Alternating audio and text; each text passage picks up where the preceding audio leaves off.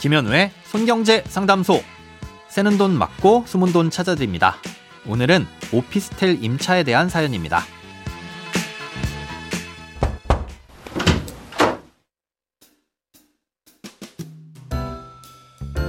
안녕하세요. 매일 출근길에 잘 듣고 있습니다.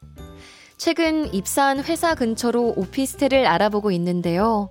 고민이 생겨서 이렇게 상담소에 글을 남깁니다.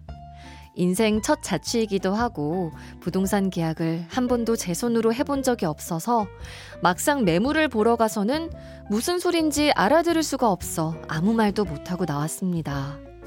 중개업소에서 얘기하기를 개인 주거용이 아니라 업무용 오피스텔이라 싸게 나왔다고 하더라고요. 개인 주거용 오피스텔과 업무용 오피스텔은 무슨 차이가 있길래 싸다는 건가요? 겉보기엔 일반 오피스텔과 똑같던데 무슨 차이가 있는지 궁금합니다. 이런 오피스텔에 들어가게 되면 용도와 관계없이 개인이 전입신고를 할 수 있을까요? 오늘은 청취자 정민서님께서 보내주신 사연입니다. 어, 결론부터 말씀드리자면 주거용 오피스텔이든 업무용 오피스텔이든 행정적으로는 전입신고를 하는데 아무런 문제는 없습니다. 오히려 30일 이상 계속 거주를 함에도 이 전입 신고를 하지 않으면 그게 불법이니 그 오피스텔에서 거주하신다면 당연히 신고를 해야 하는 것이고요. 예, 그런데 문제는 업무용 오피스텔의 경우 전입신고를 하게 되면 오피스텔 주인에게 손해가 발생할 수 있고 그 손해에 대한 책임을 사연자님이 져야 할 수 있다는 점입니다. 오피스텔은 오피스와 호텔의 합성어인데요. 음, 사무실로도 사용할 수 있고 주거 목적으로도 사용할 수 있습니다. 업무용이든 주거용이든 외관은 똑같은데 오피스텔을 소유한 사람이 어떤 목적으로 등록했느냐에 따라 소유주가 내야 할 세금이 달라집니다. 먼저 업무용으로 취득하게 되면 일반 임대사업자로 등록하게 되는데요. 그러면 취득할 때 내야 하는 부가가치세를 환급받을 수 있습니다. 상가나 오피스텔을 구입할 땐 주택과 달리 건축비에 대해 10%의 부가가치세가 발생합니다.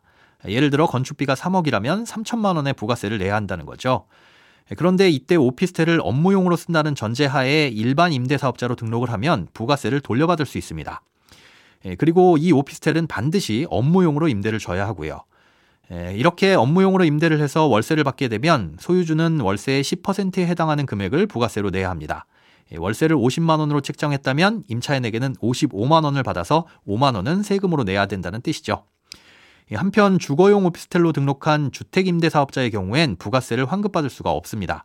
예, 그리고 반드시 주거용으로 임대를 해줘야 되고요. 또 월세를 받을 때도 그냥 순수하게 월세만 받으면 되고 별도의 부가세를 받아서 나라에 낼 필요도 없습니다. 아, 이렇게 보면 처음에 목돈의 부가세를 아낄 수 있으니 일반 임대사업자로 등록해서 업무용으로 쓰는 게 유리하죠. 예, 그런데 오피스텔은 사무실보다는 주거를 목적으로 만들어진 곳이 많습니다. 음, 주거 목적으로 쓰려는 수요를 찾기가 더 쉽기도 하고요. 예, 그런데 처음에는 업무용으로 등록했다가 주거용으로 쓰겠다고 하면 처음에 환급받았던 부가세를 보유한 기간에 따라 일정 부분 토해내야 됩니다. 그리고 그때부터는 오피스텔이 주택으로 변하기 때문에 다른 세금에도 영향을 미치게 되고요. 주거용 오피스텔은 현행법상 주택수에 포함되기 때문에 만약 오피스텔 소유주가 다른 주택이나 주거용 오피스텔을 또 소유하고 있는 경우엔 재산세나 종합부동산세를 더 많이 내야 할 수도 있고 오피스텔을 처분할 때 양도세의 부담이 더 커질 수도 있습니다. 예, 그래서 이걸 피하고자 주택용으로 전환하지 않고 업무용으로 임대를 주는 경우가 있습니다. 예, 그러면서 세입자에게는 전입신고가 안 된다고 얘기하고 예, 만약 전입신고를 해서 소유주에게 손해가 발생하면 이에 대한 손해액을 배상하라는 특약을 계약서에 넣기도 하고요.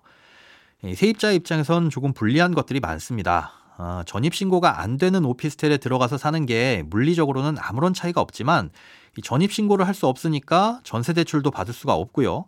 또 전입신고가 안 돼 있으니 주택임대차 보호법의 보호를 받을 수도 없습니다. 예, 그러니 사전에 전입신고가 되는지를 꼭 확인하셔서 계약 여부를 판단하시기 바랍니다. 돈에 관련된 어떤 고민이든 상관없습니다. imbc.com 손에 잡히는 경제 홈페이지로 들어오셔서 고민 상담 게시판에 사연 남겨주세요. 새는 돈 맞고 숨은 돈 찾아드리는 손경제 상담소. 내일 다시 만나요.